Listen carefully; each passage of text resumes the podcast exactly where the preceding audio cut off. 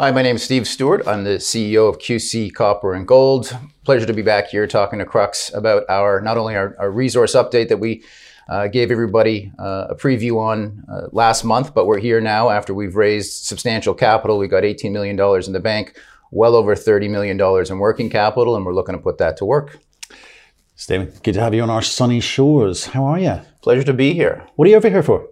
Uh, I'm over here for the one to one, and of course, to come see you face to face the first time ever. And, and, and say, I told you so. There'll be a little bit of that one. No, I don't want to do that. I don't want to do that. You knew what I was going to do. So. I knew, I knew it. Well, look, okay, you're at one-to-one conference. Kind of, you know, it's a good conference here in, in the UK, one of the better ones. Um, are you here to meet specific people or strategics, or is it just shareholders more broadly? Well, a little, a little bit of everything, really. It's my first time at one-to-one, but it's something I've always wanted to come and, and check out because it's a really efficient use of my yeah. time as it's, it's, it's, active as opposed to sort of passive in these conferences. Mm. Uh, my schedule is totally full uh, I would say mostly with uh, fund managers. Uh, some of them who came in in the recent financing, yeah. which we closed, uh, but a whole lot of new people who were interested in our story, especially now that uh, the resource came out, we're on the map. Now that we're well capitalized, people are interested.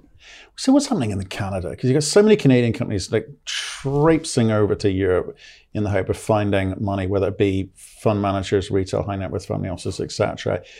Has have people in Canada kind of burned out from the the investing in the commodities space, or is it, is it just precious metals at the moment? No, I don't think so. I don't think so at all. I think it's just about expanding our shareholder base. Uh, you know, the, the core of our shareholders is clearly in Canada, but when the opportunity comes, like a conference like this, to come in here and, and use two days effectively, we'll, we'll get out there and introduce yourself. We're not looking to raise money. This is sort of a non-deal experience for us, but it's uh, we're still a new company. As of September 20th of this year, nobody really knew us, very few, I should say. So, so now we're out. We've got this big, almost 2 billion pounds of copper resource in the middle of Quebec with all this great infrastructure. Um, we've got a huge amount of, of, cash, which we're looking to deploy, and we're currently drilling right now. So people are curious, especially when it, you check the copper box, which is incredibly relevant in, in the electrification and the green energy metal space. And I think Europe is is even more so. There's sort of, you know, you, you, the continent, if you will, on the island here are ahead of the curve in, in mm. adopting those types of policies. So it's, it's, so it's about, liqui- it's about liquidity. Oh, of course. I mean, that's what it is. We, we actually have decent liquidity, but we want more. Right. And do you trot down uh, south into the US for the same? I'm just, what I'm trying to get, help people with is trying to understand what the pressures on you are as a CEO of a junior explorer, where you've got to, one, constantly looking for money. It takes time. Constantly trying to ensure the liquidity is still there. And the fact that you can't necessarily always get it domestically. So you need to do, you need to expend money and time and effort to do these road trips. Well, the last sort of two years has been unique where mm. I haven't had to go down to the US because for all intents and purposes you couldn't. And so that opened up new opportunities which have become, you know, de facto standard, which is the product that you offer, which is hugely advantageous to me because I don't have to travel and see all these investors. I get wide distribution. So that's, you know, incredibly efficient and effective. However, nothing beats face to face looking at the whites of the eyes. And so I'm very thrilled to be back here uh, in London and do and, and sort of get back to that, but also leverage you know products like like you offer and others. So. Um, well, it's about efficiency, isn't it? The efficiency of capital deployed and efficiency of time. Because I think for, for us previously, before COVID came along and so changed the landscape somewhat, we saw companies that were doing 10 different uh, conferences a year in different countries, meeting the same people, having the same conversation, expecting a different outcome, and it never arrived. So I, we will talk about your, your, your, project in a second, but I'm intrigued by your thought process. because You've been quite tight with your money in terms of you know how you deploy it, where you spend it, right? do you think that companies are going to there's going to be a kind of combination of what went before and the new landscape of you know digital outreach or do you think people revert to type no there's no question digital's here to stay and i think that will grow however i think there will be a hybrid because again you need to get face to face people can't develop this trust hmm. personal relationship you know vis-a-vis zoom you know hmm. they can get to know you but i think uh, in order for them to trust trust you yeah. they have to sort of see you and meet you and it's not just once it's multiple times yeah so you can't just go out to europe or Switzerland or New York or wherever and expect them to write mm. checks instantly. It's about constant communication. It's about stating what you were going to do or intend on doing and then coming back six months, a year later, and then saying you've you've accomplished said goals, and that's how trust is developed. Okay, and, and talking of which, come on, let's let's do the I told you so moment. Last time I, I dug you out a little bit about money. Money's going to be a bit tight for junior explorers at the moment. You said no, it's not, and then you've gone and raised a big chunk of change. So where did it come from? What's it for? So we we did two financing uh, elements since we last spoke. Uh, the first was you know a, a vanilla um, super flow through charity deal where we did a 60 cent financing off the back of a 34 cent stock. It's almost unfair that Quebec companies are allowed to do that. But hey, you know, we take advantage of that. So that's a massive premium, uh, very little dilution relative to the money we took in. We took in just under, I think it was 7.9. Let's round it up, eight million bucks of that financing. It was brokered. It was led by Cormark.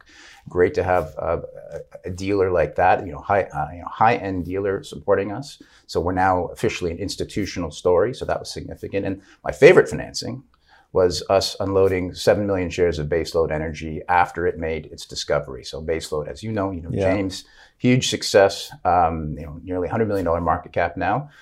We made a discovery, and then about two weeks later, um, we sold $8 million worth of shares in the open market. With, uh, mm. QC Copper had 18 million shares. Uh, it sold seven, and now it still retains 11 million shares on our balance sheet. So with that, that gave us our $18 million in cash, plus the working capital figure, which is, you know, in addition to the 11 million shares, which is at about 20, buck 30, we're well over $30 million. It's interesting, actually. You've got to get that balance right, haven't you? You can't sell too many of the baseload shares or you're going to cause them problems. It's one of your portfolio mm-hmm. companies. And, but at the same time, you need cheap money to do what you want to do because you're starting to, well, you're starting a program here. So you got to did you do that in con, uh, conjunction consultation with james? Or i know you're chairman etc but james is in it every step of the way and is supportive. I mean he knows that we uh, made that investment to ultimately monetize it. Now you're right i have a fiduciary responsibility. I'm a large shareholder base loader i'm the founder of the company. So um, it was about selling that opportunistically, which I think we did. We we arranged it was it was a it was off market transaction, so it's not that we're sitting there you know constantly on the bid. It was done by a, a very well known uh, dealer who we have a relationship with, and they sold it mostly to existing shareholders. You know, so it was it was kind of a, a perfectly the stars aligned on that particular okay. situation. And, and, if you look at baseload, it didn't suffer at all. We made the announcement, it traded flat, so that was great news. And then we got eight million dollars, um, you know, in the bank, no dilution I mean, and, and we paid, you know, when I say we, I mean QC Copper ultimately spun that position off in baseload at less than a million dollars. And, and, and that was a value of a property that wasn't our core property, which is still in baseload. So it was a it was a home run transaction for QC Copper uh, shareholders. And when the time is right, they can expect us to monetize the balance of the 11 million shares. In consultation. Well, of course. I mean, you know, I'm partners with James. You know. And you know we're going to find a solution that works for everybody. So, but at the end of the day, you, got you know, it. it's it's it's QC Copper's investment, and so you know I have a, you know the primary responsibility is to QC Copper to monetize that for their benefit. Uh, absolutely, but I guess there's two things going on with baseload. Is one, you don't necessarily want this massive overhang with the threat of you know it being dumped at some random point in time. So that, that, that's, that's, that's never a concern. It's never right. going to be dumped. It's going to be managed effectively, right. just like I did that time. So expect transactions like that. I get it. And, and the second component is obviously uranium's on a run. It's mm-hmm. it's hot at the moment. So there's also for your shareholders, QC copper, copper shareholders, there's some upside further down the line. So again, that's that's what I'm saying. I'm always interested in that arbitrage there and how you, how you well, I think that. I think the story of baseload is just beginning. You're right. Uranium is hot, and you know these trends don't last forever. However, we just made a discovery, a significant discovery, on the doorstep of another another Australian company, 92 Energy, who made yeah. a discovery 450 meters away from us. This is a big system. Uh, Baseload just did a financing itself. It's got well over $20 million in cash. So a ton of cash. It's going to have, uh, in the coming days, weeks, James is going to be announcing a significant program there. Mm-hmm. Three rigs starting in, in, January. As soon as the, the, the ground is frozen, we'll be out there. We'll be drilling this thing out. We think we can get a resource off, mm-hmm. off the back of this first drill program, what we think. So I think there's a huge up. I mean, if, if uranium stays status quo or even goes to where, you know, some of the stratospheres, what some of the, the online experts are, are suspecting, look, that could be, you know, the, the fact that we did it at a buck 20, 25 or whatever we sold it at, maybe, you know, I don't want to speculate, but there's significant upside there. I believe in uranium. I believe in James Sykes. And I'm thrilled that he made a discovery on the first drill program. Right. Back to QC Copper. Yes. What are you doing with that money? Putting it in the ground. Doing um, what though? So we're drilling right now. I just got back from site um, three, four days ago. Was up there with Charles and our whole team. Um, looking at the core, we hit some nice mineralization. We're focused. Uh, this we got we got a drill program planned between now and the end of the year, sort of setting up um, the bigger, more robust program that's going to happen in 2022. So right now we're, we're focused on sort of lower hanging fruit, which is particularly in the saddle zone, which is an area mm-hmm. that, that produced a lot of mineralization for us in the September resource. So yeah. there's ex, ex, uh, some expansion potential there um, on the eastern zone, which is the, the east side of the pit where we can expand it there. That's uh, that's an area of focus for this program. And uh, so we'll, we'll, wrap that up. In the coming weeks, you can expect us to announce the more robust 2022 program, which is something on the order of 75,000 meters. So big, big program, multi rigs, take us all year. Um, there's no question that's going to uh, add a lot of tons, mm. pounds, whatever you want to call it. This resource is getting bigger than, than what it right, is. Right. So, so let's, let's talk about that. Remind people. I know we've had this conversation a few times, right? But now you've got the money in place, you can actually you know make firmer decisions about how you move this thing forward. To what end are you doing this? You know, what's the end game here? Just for people perhaps new uh, shareholders, perhaps people new to this mm-hmm. story, just remind people how this thing moves through the phases for you. Because you've got you've got like, and we'll talk about it at the end. You've got a portfolio of companies here and you're going to take them to various stages. But when each of them start getting to a certain size you're going to be stretched. You're going to need to either bring people in or you may have a different plan. So what, what what's the plan for qc well we have people in um, but but but more, you know, you need different absolutely, and we are, and, and people, you know, let's talk about QC and, and, and growing our team right there. Um, you know, that's that's a paramount goal for us right now. We're laying the foundations to build a mine. We think we have a mine today with September twentieth resource out.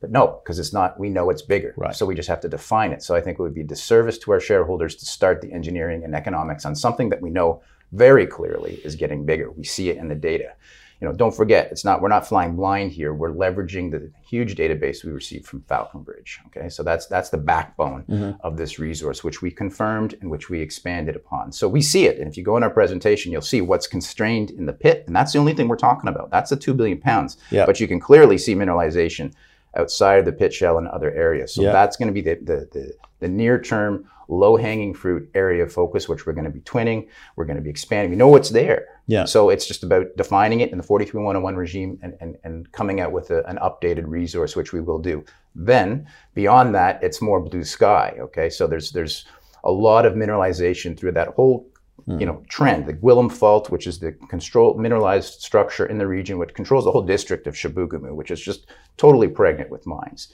And we've got 13 kilometers of it. Um, most of it has not been, uh, well, almost none of it has been explored in the context of an open pit. Okay, and so all the resource I've been talking about is only two out of the four mines on what was the Opemiska, the Springer and the Perry. We have not um, even drilled or modeled effect or properly yet the, the Cook and the Robitaille mines, which are about a kilometer and a half away. Mm-hmm. So there's this six kilometer corridor, mm-hmm. which is about 500 meters wide, that, that we're going to be exploring in the 75,000, maybe even 100,000 meters. So it's, it's really about exhausting the geologic potential of that corridor, uh, particularly you know, near surface material, because that's what we really want is we don't want stuff at depth, we want stuff you know, near surface to add to the, the the near-term economics. Right. So, and the, the, reason you do it that way, and I know it's kind of a Canadian thing, drill to the edge of the envelope, right? Australians like to get into production a bit earlier because they want to get the revenue flowing, right? But for you guys, you're, you're choosing that path because the the people who will be funding this, right? You're, you're good at going out and getting money. The people who are going to be funding the next phase of this are going to need to start to see scale because Copper, copper, I know we've got some gold credits in there too, but copper is something that usually gets valued when it's got scale. So, can you what, what do you know about what you need to say to the financiers to get them excited? Well, I think they are excited, but you know, again, we just don't want excited enough to give you money now. Yeah, right? well, we don't want the money now. We wouldn't take it. I, we've had offers, call it private equity, um, companies come in and say, look, we'll write you the check now to take this thing to production. We say, you know, thank you, but no thank you. We're not ready yet. There's too much value, too much value to be mm. realized mm. for us to be sort of putting a pin in, putting it today. Mm. Um, we see optionality, we see growth. So, uh, you know, we don't want external forces telling us how to um, develop this, you know, because it's it's really it's a shareholders deposit at this point in time. Mm-hmm. Uh, we clearly have access to capital. We have access to capital on our balance sheet. I know when the time is right, when we want more money at, at a lower cost you know that's there. So we're not focused on building it today. We're focused on getting it bigger. To get to that scale again i repeat if we if if we didn't find another ounce or pound of copper, we believe we have the scale to build a mine today because we benefit from the infrastructure, the, the rail, the road, the power, and I, I emphasize the power. It's, Quebec's got the cheapest power in Canada, five cent a kilowatt hour, and the kicker, it's green. It's, it's hydroelectric. So this is, you know, copper is a green metal, and we're going to be producing it with the cheapest, greenest energy around. So this this checks all the boxes. It has the scale we're, we're fishing, we have the opportunity to go fishing for something huge, like Malartic huge, you know, uh, you know, lifetime mine situation. That's the opportunity we have. We may not get it. You know, so the fallback position is, hey, we've got this great ore body, we can develop that. But you know, the next 12 to 18 months, let's go fishing for something really big. Okay, and when, when you start having conversations, we've, we've had uh, the groups from Quebec come on before. We've had members of the Quebec provincial government. We've talked to them um, and some of the agencies and trying to understand, you know, what, what it is that they're looking for. So when, when do companies like you start having conversations with provincial government? Because they've been very supportive mm-hmm. with Quebec companies. It's a, we've talked to, we've had a banker come on here and say it's it's uh, advantageous to be a Quebec company because it's it's unfair on the on the rest of Canada in, in a way because of the support they give you guys. But how do you go and have conversations with them? When do you start having conversations with them, and what's the expectation of the type of money that they would be putting in if they came on? Well, you know, it, it being situated in the province of Quebec, particularly in the district of Chibougamau, which is in the Plan Nord, is again, you know, as, as you said, it's almost unfair to the competition. Um, Quebec is the best mining jurisdiction in the world. I say bar none. You've got the uh, the pension funds are mandated mm. to invest in you all the way up to production. Some of our contemporaries have seen, you know, hundreds of millions of dollars come in from all the way from the SIDEX, which is the early stage fund that does in exploration. They've yeah. been a long time uh, shareholder to the Caisse. You know, to Caisse Depot, which is the second largest pension fund in Canada, who writes hundreds of millions of dollars. And these not only they, they support you, they don't flip you for a penny they're there to the end. Their interest is royalties, taxes, jobs, economic development for Quebec. On top of that, you have the Plan Nord, which is a $50 billion infrastructure plan written by the Quebec government. Again, for stuff like building roads, uh, infrastructure, all the things you need to develop mines. There, time and time again, every mine in Quebec in the last 15 years has had Plan Nord involved with it. The Quebec government is who am I talking to? They, you know, they is a very broad term, but are we talking to them? Absolutely. Are they interested? We are on their radar. Why? Because we're big. We have copper, which is a key strategic metal on their plan. Um, we're in an area, Brownsfield area, in the, in the Chibougamau district, close to the town of Chapais, which is a mining town, mining culture. It's an industrial town, but it's, it's I don't want to say it's fallen on hard times, but it was 5,000 people. Now it's 1,500 people.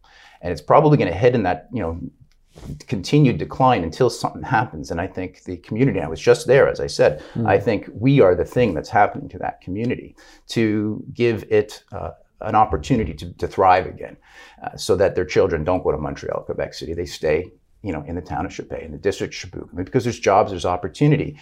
All we have to do is point to Malartic. I mean, time and time again, I mean, that's a perfect example. Those guys at Osisko uh, really cut a trail for us and made it easier because we just say, hey, look, look, look what happened over there. It's a very similar situation where it was a high grade underground mine. It had been exhausted in the context of how they were mining it.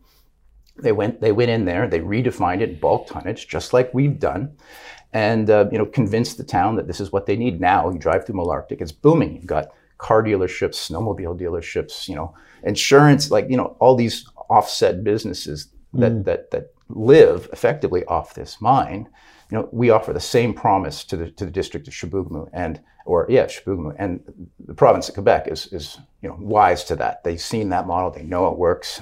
Again, mining culture, mining friendly province. Um, yes, so there are intriguing. Friends. Yeah, absolutely. It's, it's, it's absolutely intriguing. Um, let's look to next year, okay? Because copper's had a great year. And look at the copper price today. You know, you, you, couldn't fail to be happy with that this year. But do you see more of the same coming along? And do you see junior explorers starting to take advantage of it because the number of junior copper companies, companies coming on here who've not seen any material, meaningful change in their fina- financials, their share price, market cap, anything that a you know regular uh, Joe investor would measure them on. It's had no impact whatsoever. What, what's the disconnect? Well, there's always a, a lag between um, call it the physical metal price and the juniors. You know, it, it, we saw that in gold when gold sort of you know broke out in, in what 2019, et cetera. It took mm. a year, almost a year and a half, for the juniors to, to, to do that. I think copper's in a similar type of situation. So yeah. um, it has been broad, broadly speaking, last 12 months has been a down market. Uh, but I think we're we're ripe for growth right now. It's it's coming back. I sort of feel it anecdotally in my gut, mm. and I think gold's coming back. Um, and, and, there's a huge amount of op- opportunity. Yeah, I think I think you're right. I think we're, we're definitely seeing with gold because then brokers are saying we are going to be pushing gold next year. I hear that. Copper, not so much yet. Although people understand the supply demand gap, absolutely. This this whole green thematic, this uh, the fact there's no big copper mines out there, no new big copper mines being discovered, and there's a, a need for it. But I'm, I'm, not seeing anyone leaping on it. I'm not seeing any of the strategics. I'm not seeing any industry guys leaping on that yet.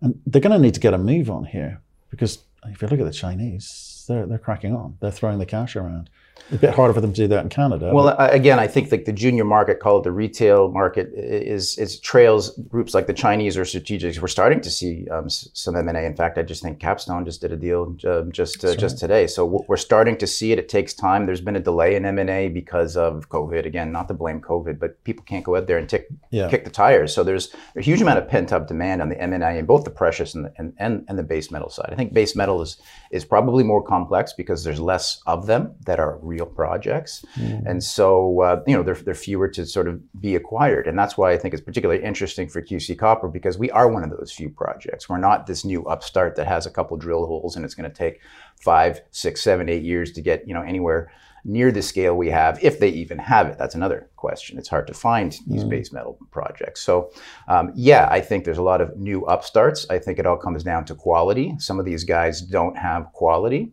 Uh, how copper is going to perform going forward? Well, look, I don't read the tea leaves any better than you do. However, I, you know, I have a conviction in, in where copper is going from both a supply and a dem- demand standpoint. Obviously, supply, we're not finding it like we used to. And when we do find it, it's lower grade, it's deeper, it's in riskier jurisdictions. Mm. On the demand side, uh, I think, you know, look, follow the lead of the United States.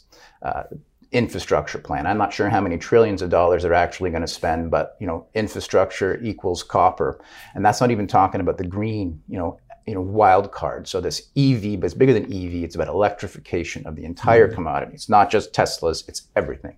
We are headed in that direction. The big question is when. Okay, so I don't think fossil fuels is going away anytime soon. So I don't think it's going to happen as quick as everybody anticipates it's going to. So there's going to be some volatility there, but there's no question about it that copper is the uh, electrical metal, you know, in combination. I mean, you need uranium to, to sort of generate it. You need copper to transport it from point A to point B. And, you know, things like nickel are, are involved in the battery. So it's a key element. It's a street, st- strategic element. Everybody says so. So I think the demand side of copper on just the traditional uses of it is going to be substantial because if you look at them, and I'm sure you've, you've traveled the world, you've been to Asia, look at their infrastructure. It's, it's spotless, it's world class. You go to the United States, it's falling apart. Mm. So don't bet against the United States for too long.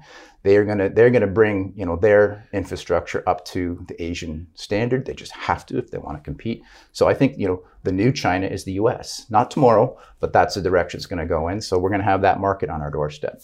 Well, let, us hope it does. Let's hope it does. I think there's, there's much to be debated still there.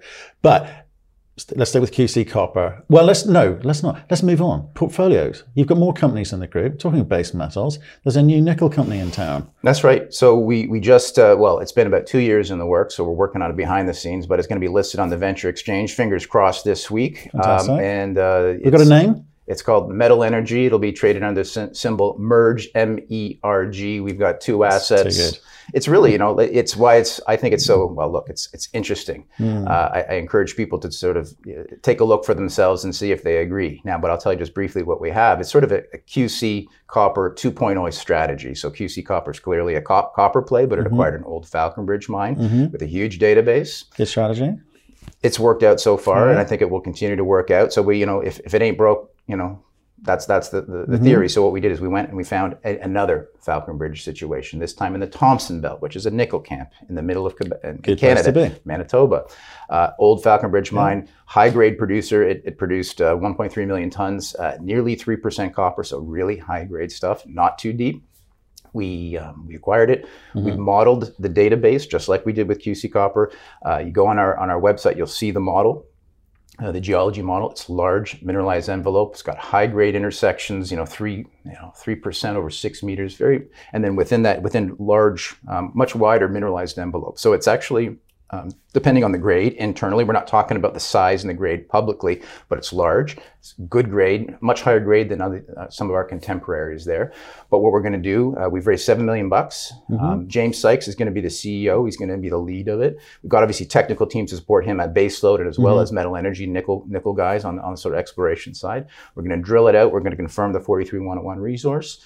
Uh, we're going to look for expansion. We're going to look for um, new zones. There's a parallel zone that we see in the geophysics. So it's early days, very interesting, and it's you know the Ore Group's exp- expression of uh, its interest in the nickel space. Fantastic. So it's two years in the making. You're not jumping on the bandwagon. No. It's been in the planning for a long time. Good to see you. Fantastic Pleasure. to actually do the face-to-face thing. It's been far, far too long been done over a Zoom. Although I'm sure there'll be a few more Zoom uh, conversations. It's just easier had. that way, but it's better in and cheaper. Sure. There you go. Good to see you here in London. Um, hope you have a great time here, um, drumming up a bit of interest in all of the Ore Group companies, and we'll see you soon. Fantastic, Matt. Thank you very much.